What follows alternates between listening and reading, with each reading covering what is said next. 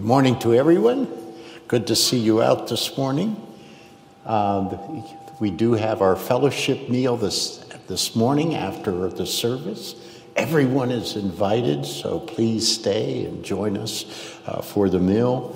Um, even if you haven't brought anything, you are definitely welcome to come. Also, remind you are reminded of the camp. Uh, return the camp out returns this year so you already have opportunity to sign up for that. So please think about that as well in terms of attendance for that. Let us come together in silent meditation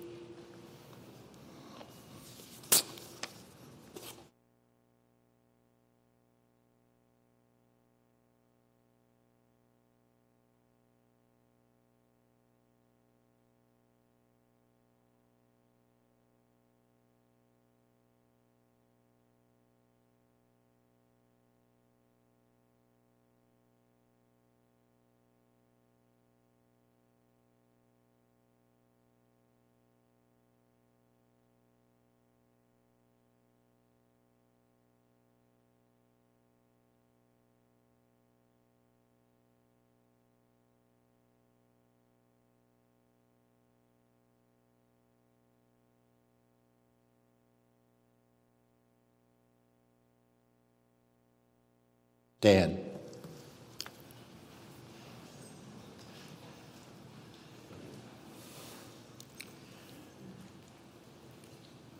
Blessed is the man who walks not in the counsel of the wicked, nor stands in the way of sinners, nor sits in the seat of scoffers, but his delight is in the law of the Lord, and on his law he meditates day and night. Let us turn to number 458, number 458 in the Red Trinity hymnal.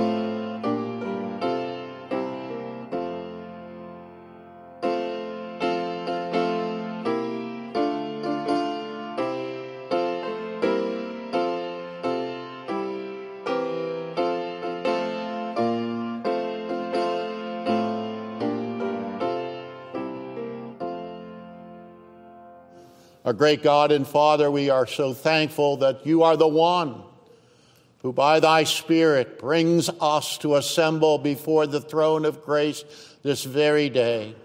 We ask, O God, that in the Lord Jesus Christ, that we would understand that wonderful gift of sovereign grace given to us that reconciles us in Christ between the Father in heaven and us as the creature. We ask thy Spirit to continue to bind us unto the Lord Jesus Christ, and may our voices ring soundly before the throne of grace this day. In Christ's name, amen. You may be seated.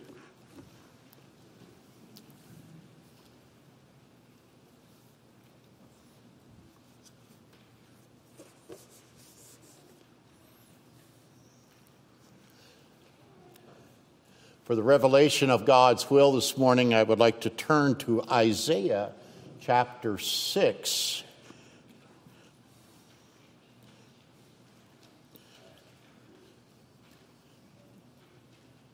Verses 8 through 13. Our Savior quotes a section of this text in terms of the text that we will be looking at this morning concerning the parable of the sower. Isaiah chapter 6, verses 8 through 13. And I heard the voice of the Lord saying, Whom shall I send? And who will go for us? Then I said, Here am I, send me. And he said, Go and say to this people, Keep on hearing, but do not understand.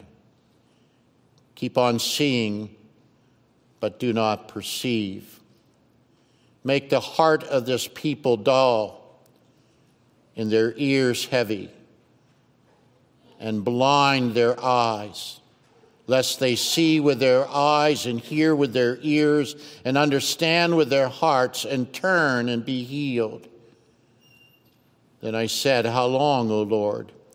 And he said, Until cities lie waste without inhabitant and houses without people. And the land is a desolate waste, and the Lord removes people far away and the forsaken places are many in the midst of the land. And though a tenth remain in it, it will be burned again, like a terebinth or an oak, whose stoop remains when it is felled. The holy seed is its stump. Great God and Father, we we need to be reminded of the necessity of repentance, the turning away from sin, the history even within the people of God, those whom thou hast shown your love and grace and mercy to. Even rebellion has occurred within the house of the Lord.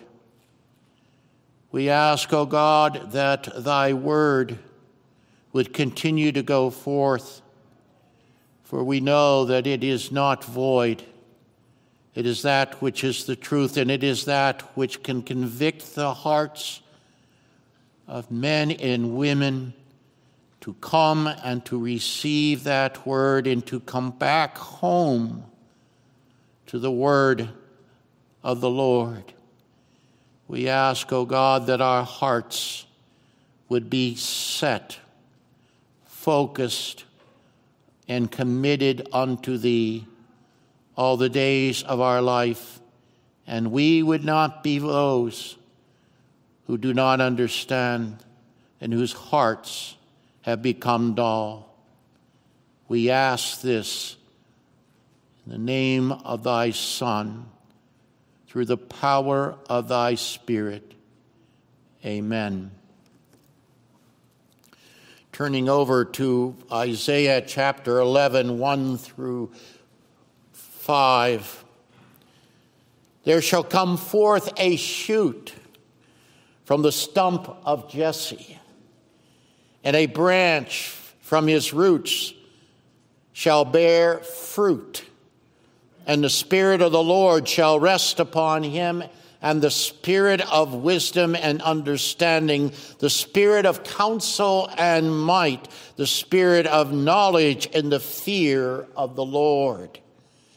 And his delight shall be in the fear of the Lord. He shall not judge by what his eyes see or decide disputes by what his ears hear.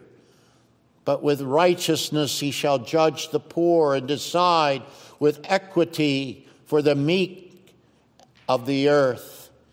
And he shall strike the earth with the rod of his mouth, and with the breath of his lips he shall kill the wicked. Righteousness shall be the belt of his waist, the faithfulness, and faithfulness the belt of his loins. Congregation, let us respond by turning to number 91. Number 91 remains seated to sing 9 1.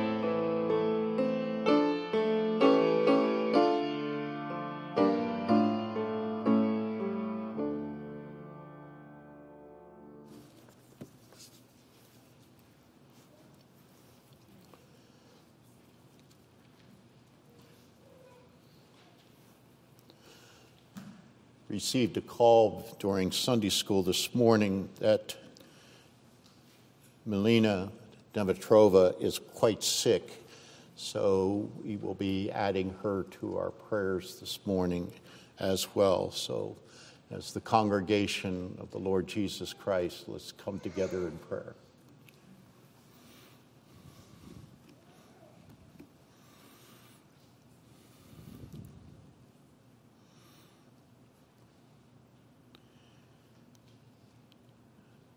Our Lord and our God, we are so thankful that the ministry of thy word goes forth to all the earth, to the ends of the earth this very day. How gracious thou art to hear us and to hear what is upon our hearts, that we have the privilege to come before thee, and thou art a God who hears and listens. We do not have an idol who is deaf, cannot speak. We have the one who has created the heavens and the earth. Our hearts are before thee. There are many needs and many things that are upon our own hearts this very day.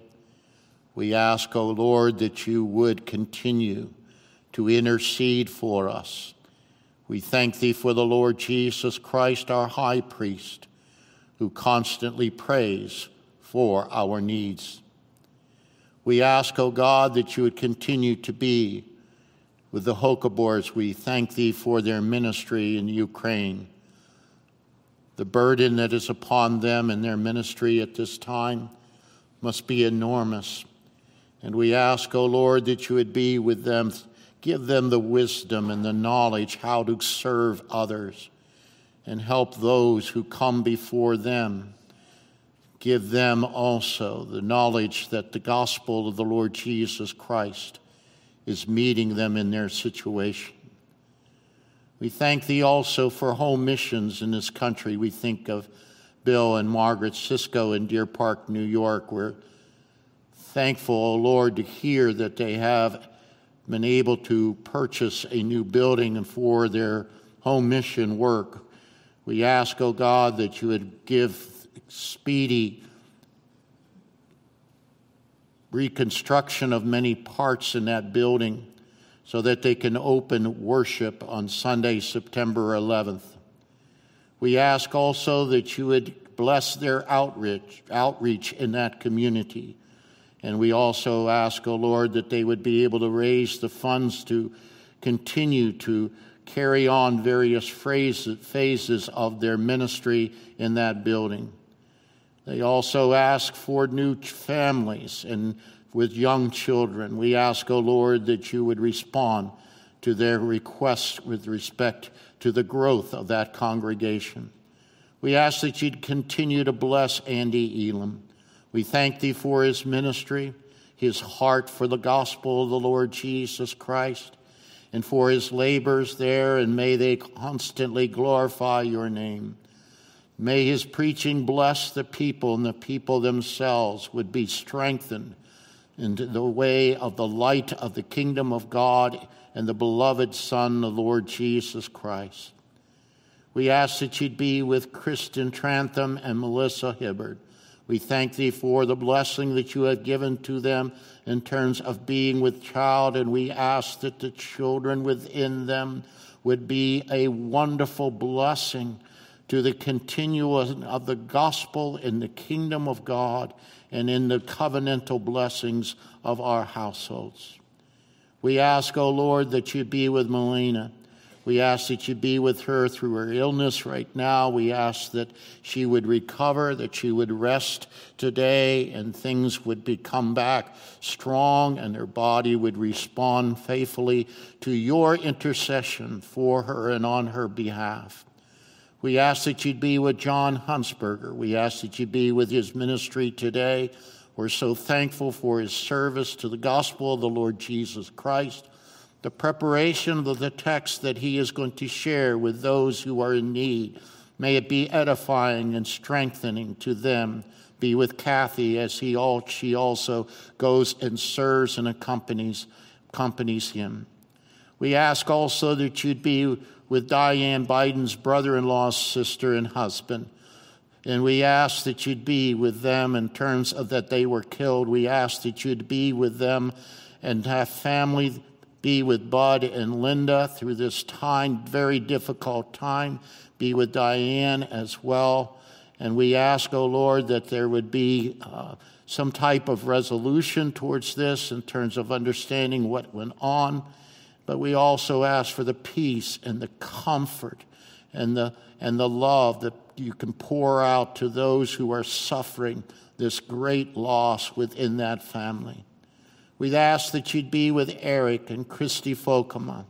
We thank thee, O Lord, that they are thy children, and we ask, O God, that you would be with Christy as she now is thinking of her mother constantly, who has had colon cancer surgery.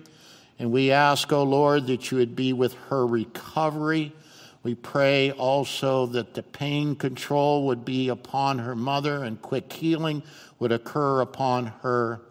Be with her father as well as he is on hospice. Very difficult times for Christy and for her family.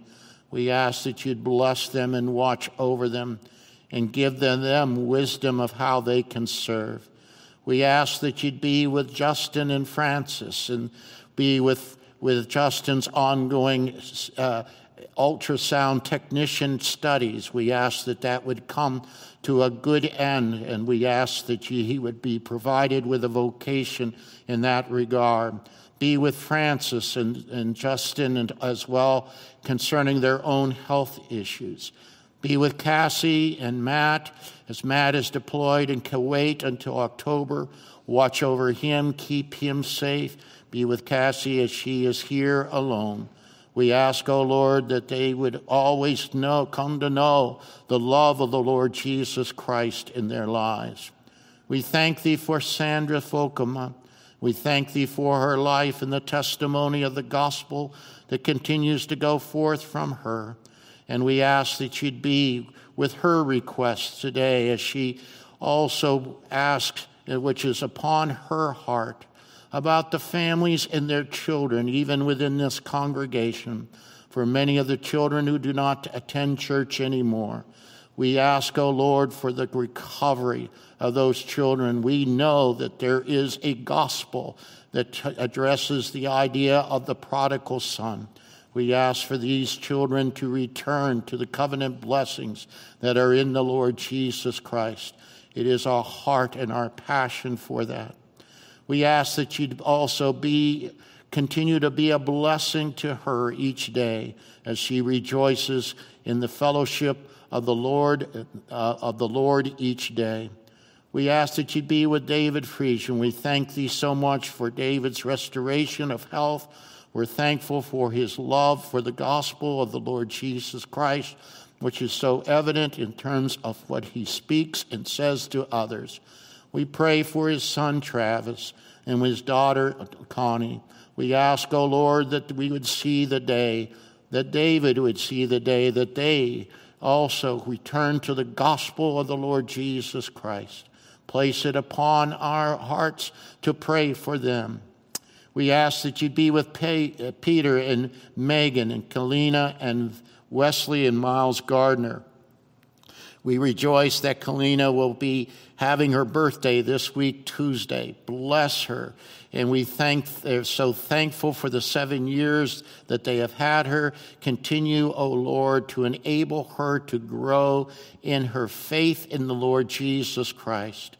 We're also praising West for what thou hast done with Wesley in thy providence, and that the school is going well for him.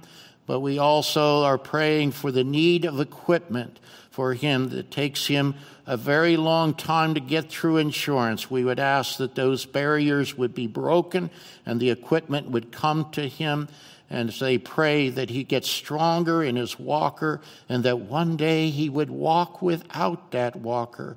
We praise your name for what thou hast done in Wesley, and we ask for that day to come quickly. We thank thee for Miles, and he is doing well at home. We ask you to bless him in terms of the extra time now that Megan and Peter are able to give to him.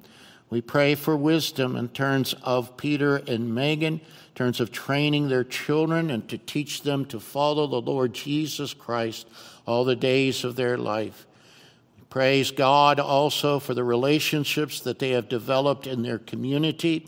And we ask, O oh Lord, that they would have more gospel conversations about their faith and how many can come and even join their church. We also pray for Peter as he teaches Sunday school and also leads a middle school Bible class.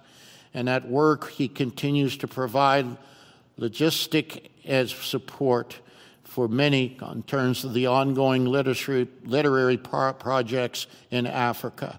Bless his work and may the gospel prosper, prosper to others.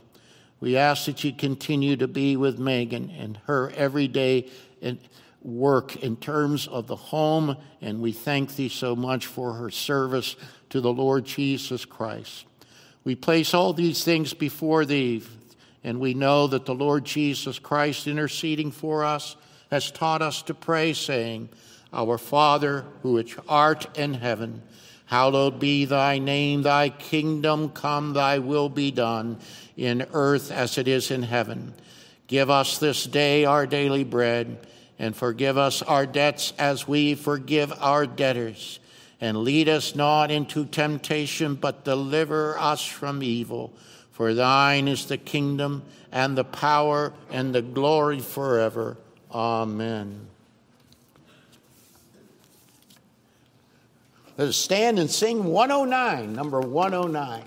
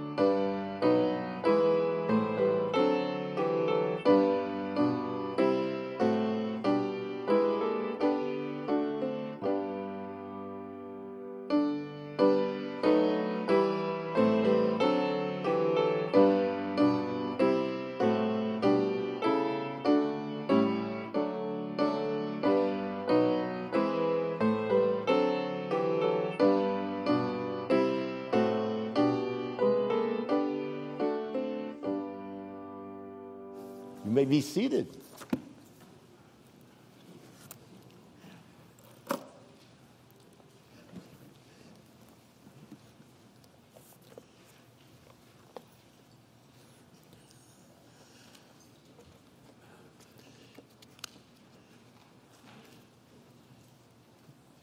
Terms of the parable of the sower, Mark 4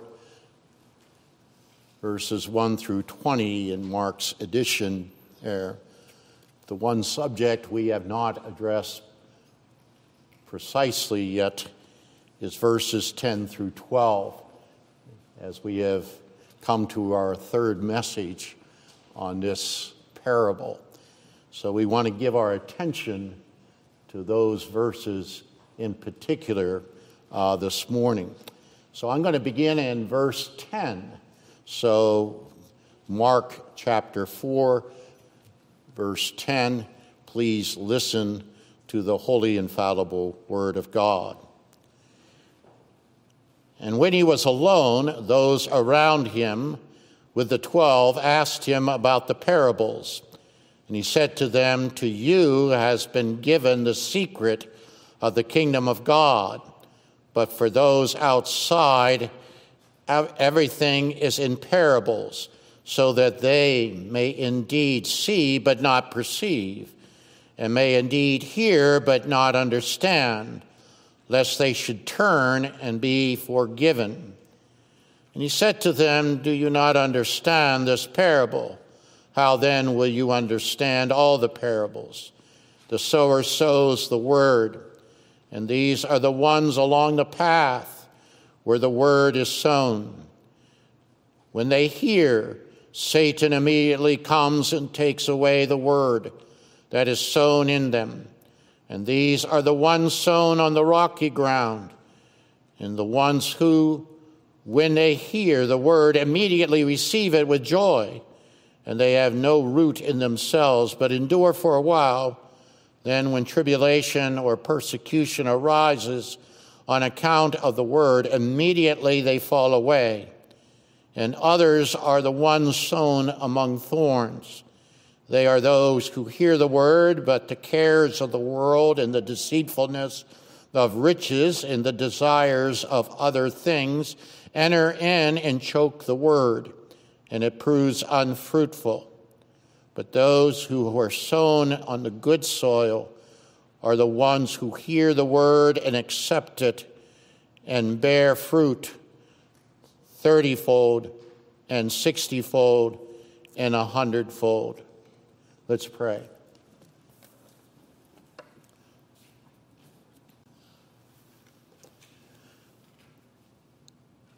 Our Lord and our God, we are thankful for the words of the Lord Jesus Christ and we're most thankful for his explanation of his own word to us.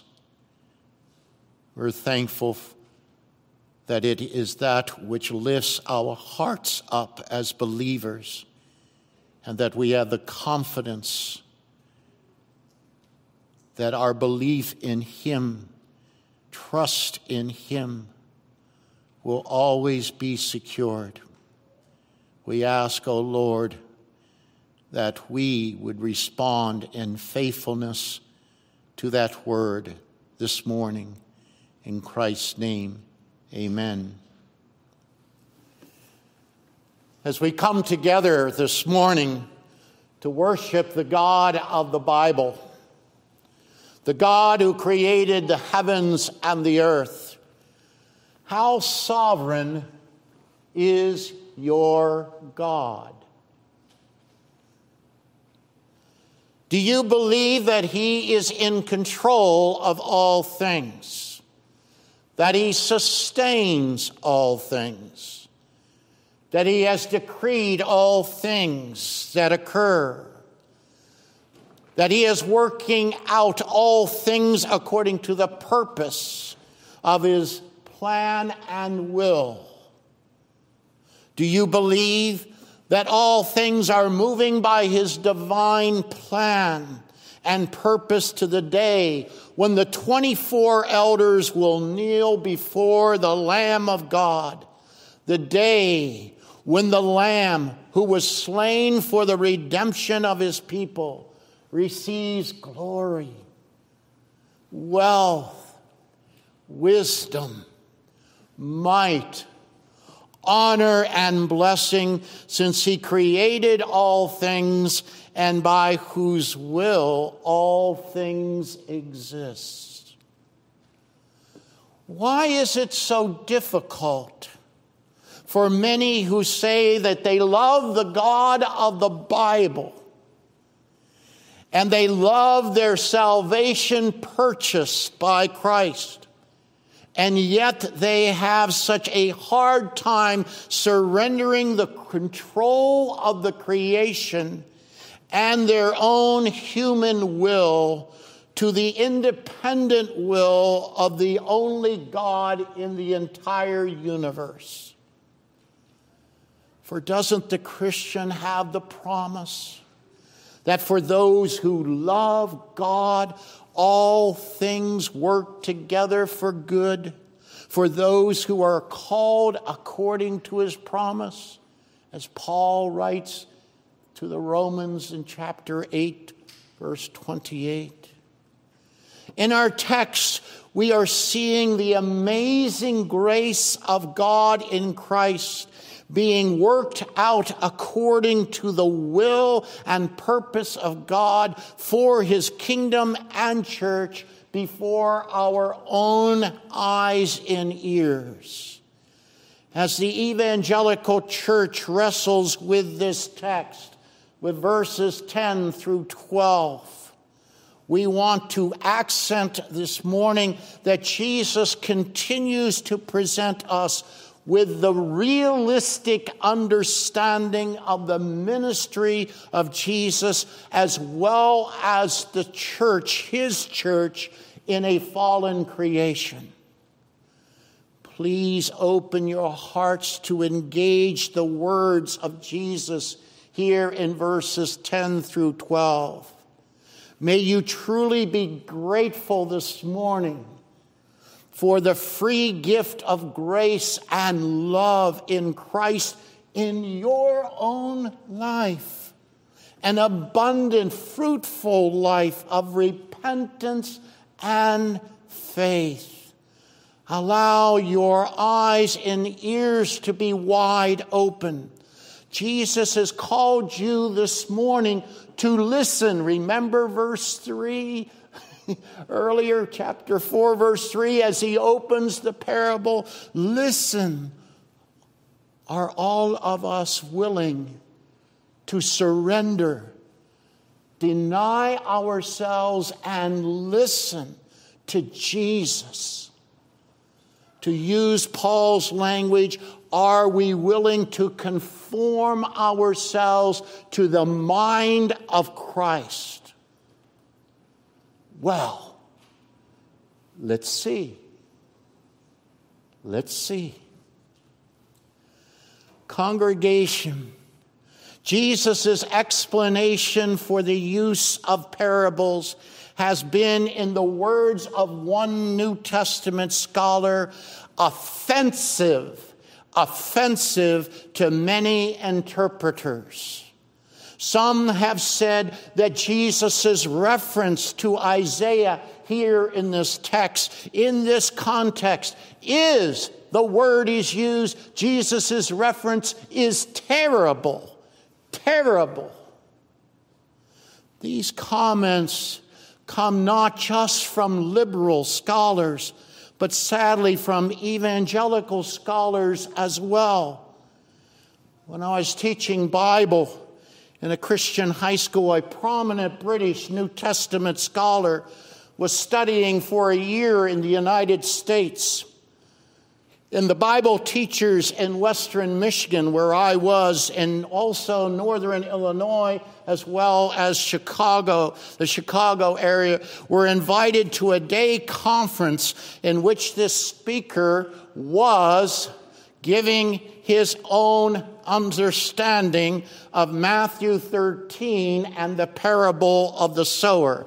As you recall, the parable of the sower in Matthew's gospel is in chapter 13, where it is in Mark 4, and also it is in Luke 8.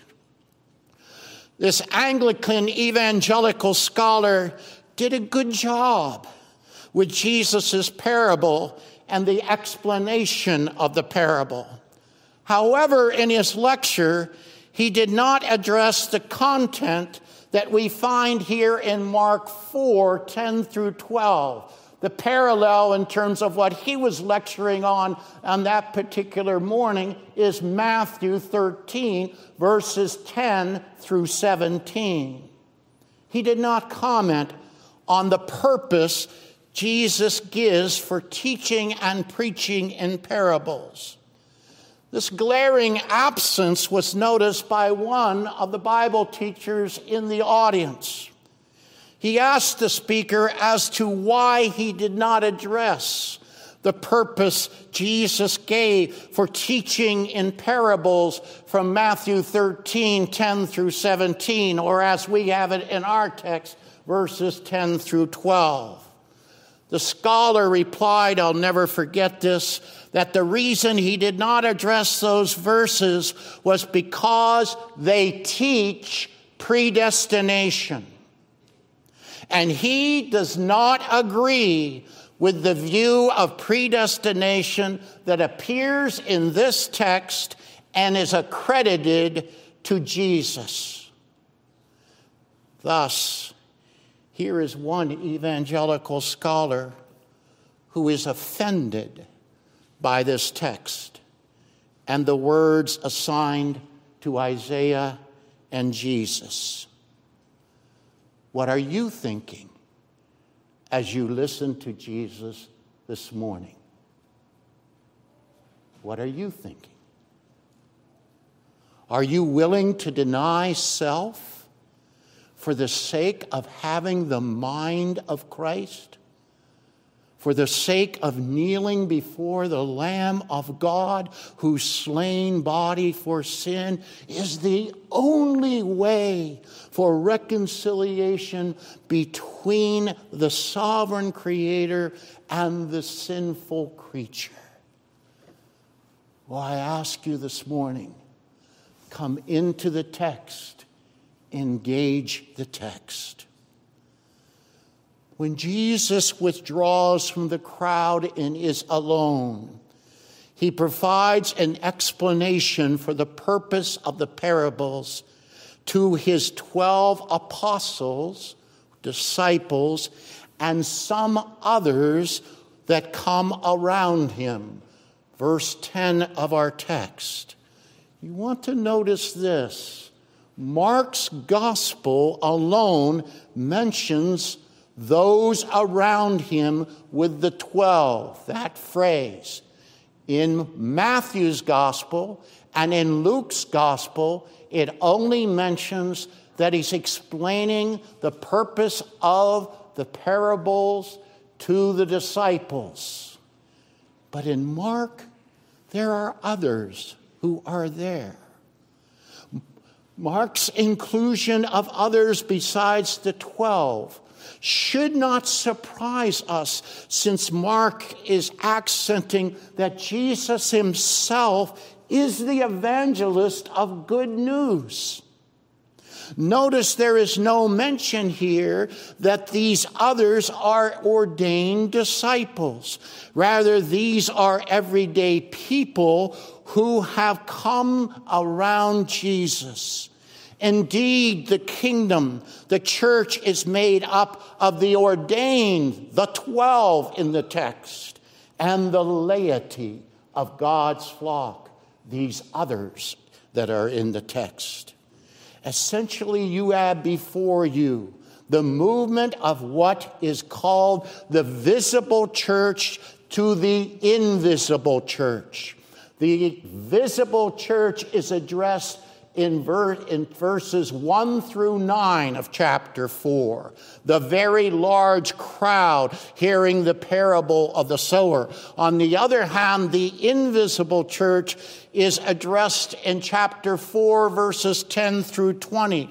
Those who are essentially elect, elect in Christ those who are understood as Jesus' brother, sister, and mother who truly are doing the will of God. Remember the transitional verse, chapter 3, verse 35, going into the parables. These are the people who will truly live by the power of the Holy Spirit they are not people who live the life of blasphemy in rejecting the faith or leaving the faith. This is illustrated in the first three illustrations in the parables. Nor are they guilty of the eternal, unforgivable sin of blaspheming the Holy Spirit, perhaps the scribes. These people who have come around Jesus will come to know and understand that the supernatural and the spiritual religion of heavenly divine revelation has invaded their lives in the person of Jesus Christ through the power of the Holy Spirit. They are transformed to such a degree that the cursed ground is now good soil upon which they now stand. Soil in the natural world that produces willing obedience in the righteousness of their Savior and the Word of God. You've got it, right? The produce, the produce of the natural world is a fruitful harvest of righteous obedience in the lives of those who truly pursue and do the will of God. Good works applied to our hearts by the Spirit of Christ. And we must not lose our way here, can we? The good works, that is, doing the will of God is not being shaped by a cultural agenda, a social justice agenda. Nothing of that has even closely appeared in these first four chapters of Mark. Rather, the agenda is set. The agenda is the good news of the kingdom of God, arriving in the person and work of Jesus, in which the focus is the gospel of God unto repentance and faith in Jesus, a person. The spiritual and the natural for Mark and Jesus meets in the gospel message of salvation for sinners. Remember, what is the focus of the parable of the sower? The first sermon with actual content in Mark's gospel. The focus is upon the sower. The sower, Jesus. Jesus. And what he sows, his eternal, secured, word of truth. That's it. And with respect to this glorious salvation message, some will be given the secret of the kingdom of God, and some will not. Verse 11 of the text. Congregation, you cannot be offended by Jesus quoting Isaiah chapter 6, 9 through 10. You cannot view Jesus' quotation of Isaiah as terrible. As terrible. These are the words of Jesus the Son of God, the Son of Man, the sower of the Word. These are the words of Isaiah, whom the Lord had the seraphim take a, the burning coal from the altar and touched his mouth, saying, Behold, this has touched your lips.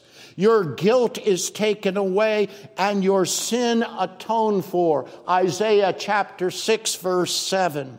With this action, the Lord asks Isaiah, Who will I send to disobedient Judah? And Isaiah responds, Here I am, send me. Send me. Isaiah 6 8. Are you hearing the language?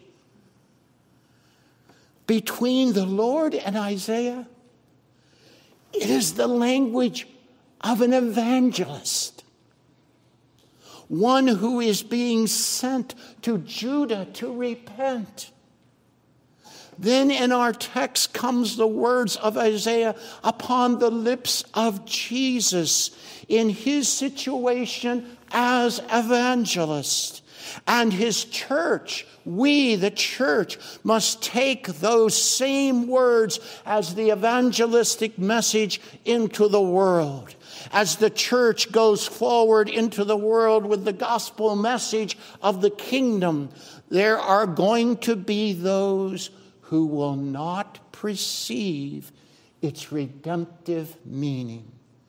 There will be those who will hear but not understand. If they perceived and they heard the gospel in the manner that they came to understand it, then their hard hearts would have repented and they would have known forgiveness from sin. Instead, repentance, instead of repentance, the results are devastating for unbelief. First, Satan takes the word away in some people. Second, a person hears the word but cannot endure persecution. Thirdly, in terms of the illustration of the parable of the sower that Jesus gives, a person hears the word but cannot resist the seductive world of the flesh.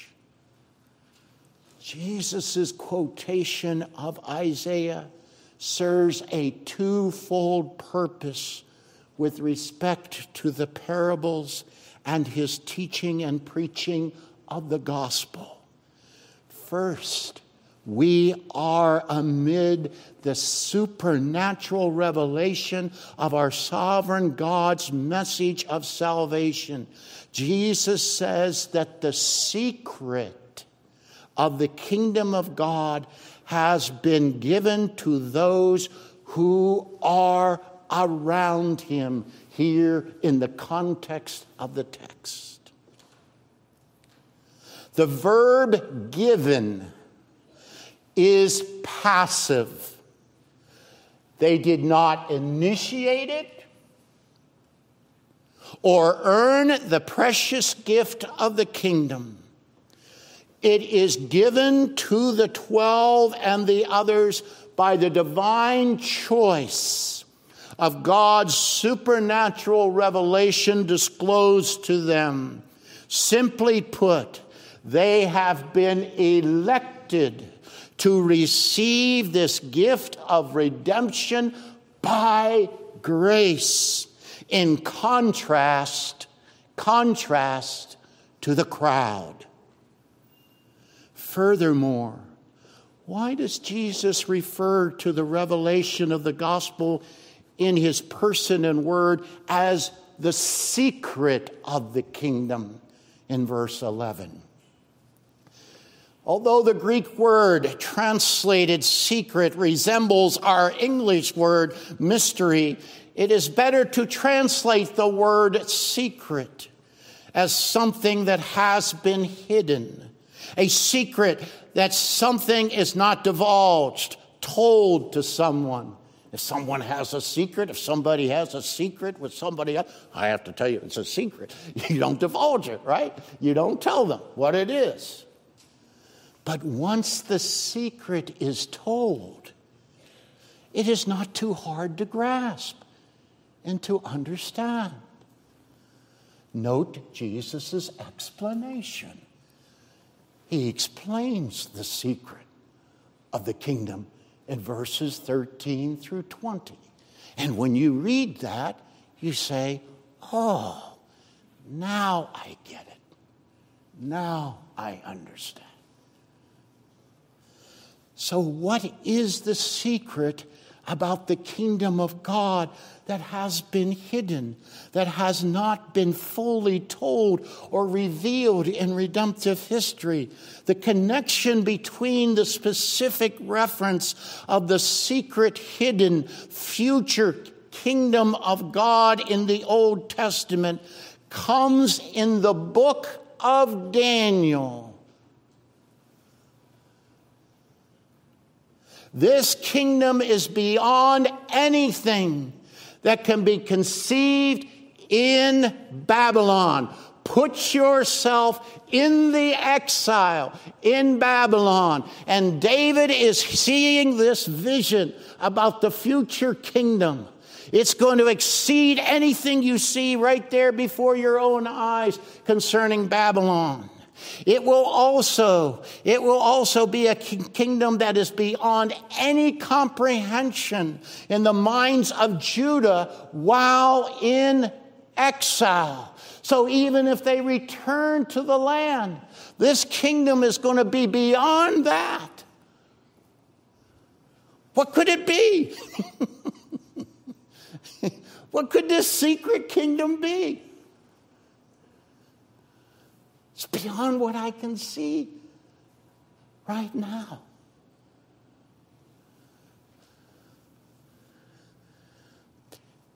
Oh, yes.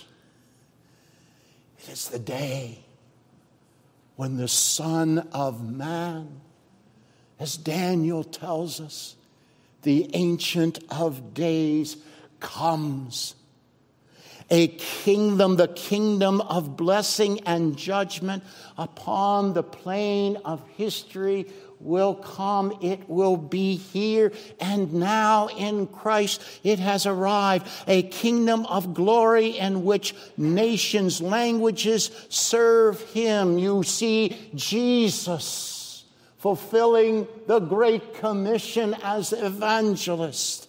Indeed, Jesus and his word have everlasting dominion which cannot be destroyed. Daniel chapter 7.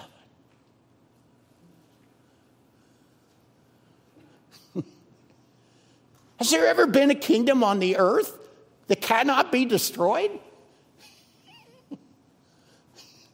What's Daniel seeing?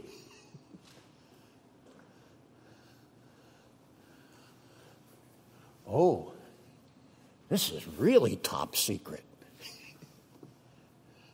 As to what's coming. In Jesus.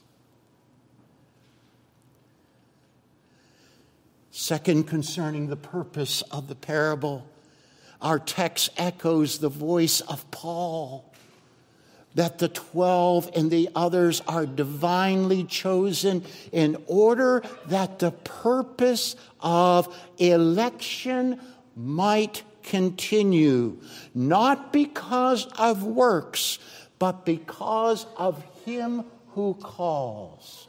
Romans 9, verse 11. The secret of the kingdom is theirs, whereas the crowd is not chosen to receive this revelation. Nevertheless, all humanity who do not see, perceive, hear, and understand are responsible for their own free actions in rejecting the sower and His Word.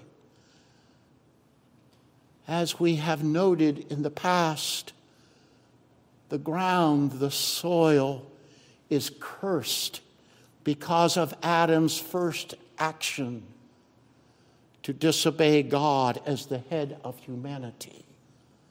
All humanity is in union with Adam's sin. All humanity is guilty and needs the gospel. All humanity is accountable for their sinful actions. But our text in Isaiah quotes, quote goes further about one's own accountability before God. Please look at the phrase in verse 12. Concentrate on this phrase, lest they should turn. Lest they should turn. The verb form here, very important, denotes intentional action intentional action.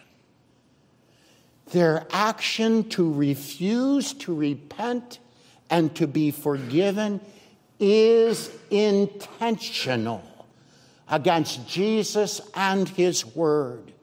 which reveals the will of God.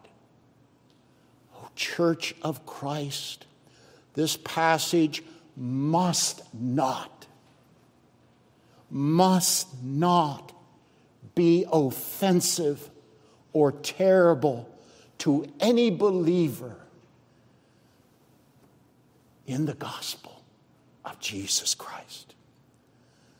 Indeed, the Bible teaches that our triune God is sovereign over all things, including the eternal destiny of believers and unbelievers. Yes, Jesus does teach predestination with respect to his evangelistic gospel message to the believer and the unbeliever. God's salvation of sinners is according to his independent and sovereign will. But the sower, Jesus, and his word also, also teaches that every human being is responsible for all their sinful actions and the call to repentance.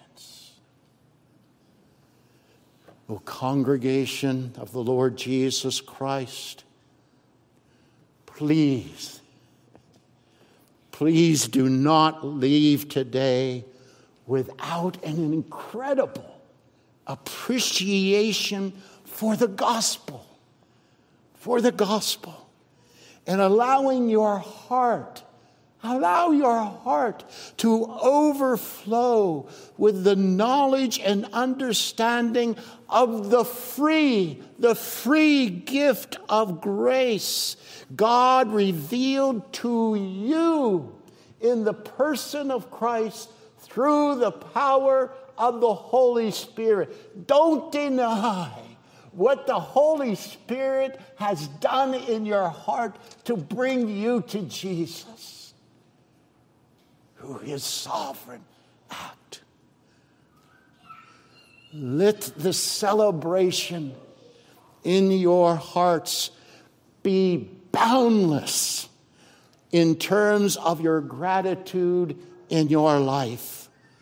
You, you are the harvesting, you are harvesting the fruits which the Spirit is bringing in abundance in you.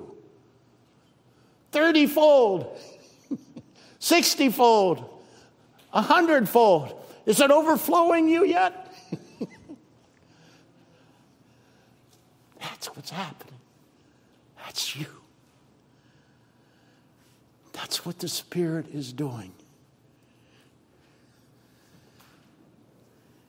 You are harvesting the fruits which the Spirit is bringing in abundance in you grace and peace as the apostolic blessing comes upon you this morning.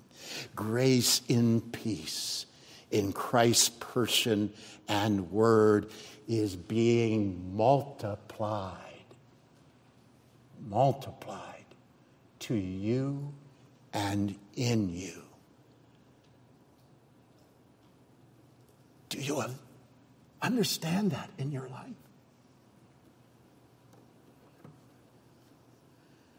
Isn't the gospel, the gospel of Christ, your only, your only comfort in life and in death. Let's pray.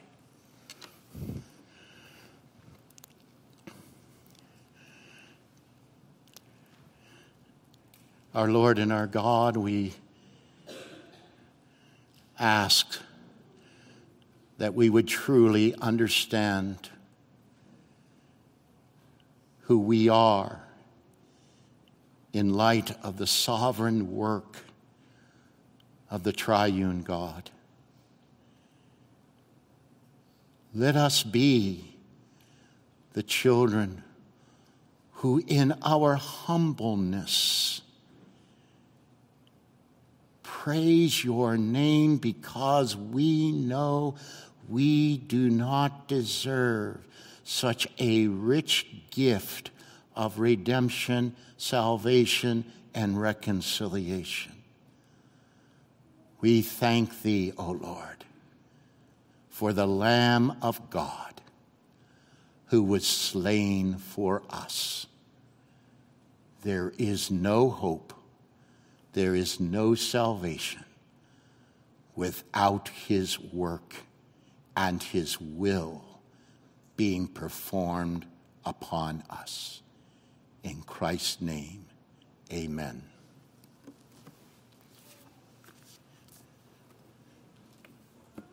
Well, we have to sing Amazing Grace, right? so, number 460. Let's turn to 460.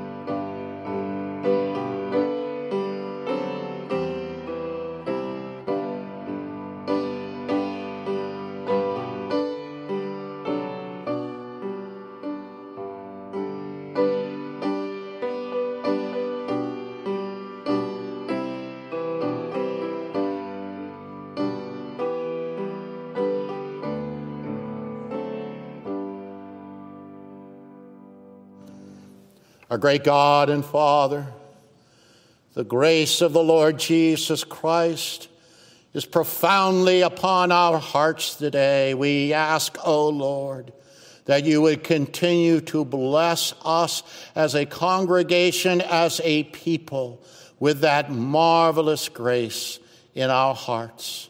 We thank thee for Christ, that wonderful gift to us. And now, O oh Lord, we respond unto the gift of Him coming into the world for us by giving of these tithes and offerings unto Thee in Christ's name. Amen. You may be seated. Let us worship our God with our tithes and offerings.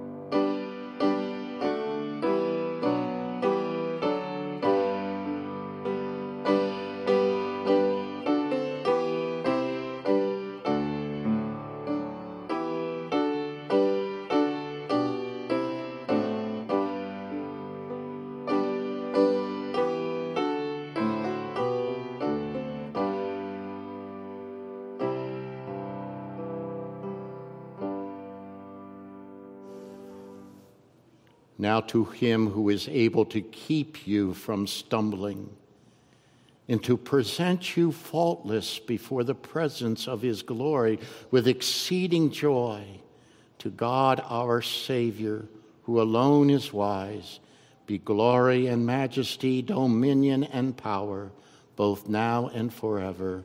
Amen.